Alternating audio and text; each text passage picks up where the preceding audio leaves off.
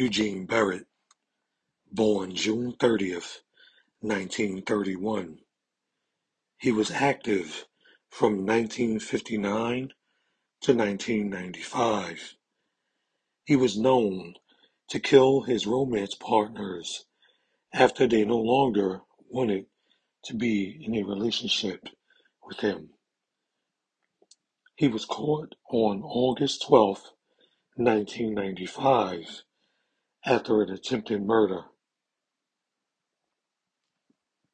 Barrett quickly went to trial and was given life without the possibility of parole.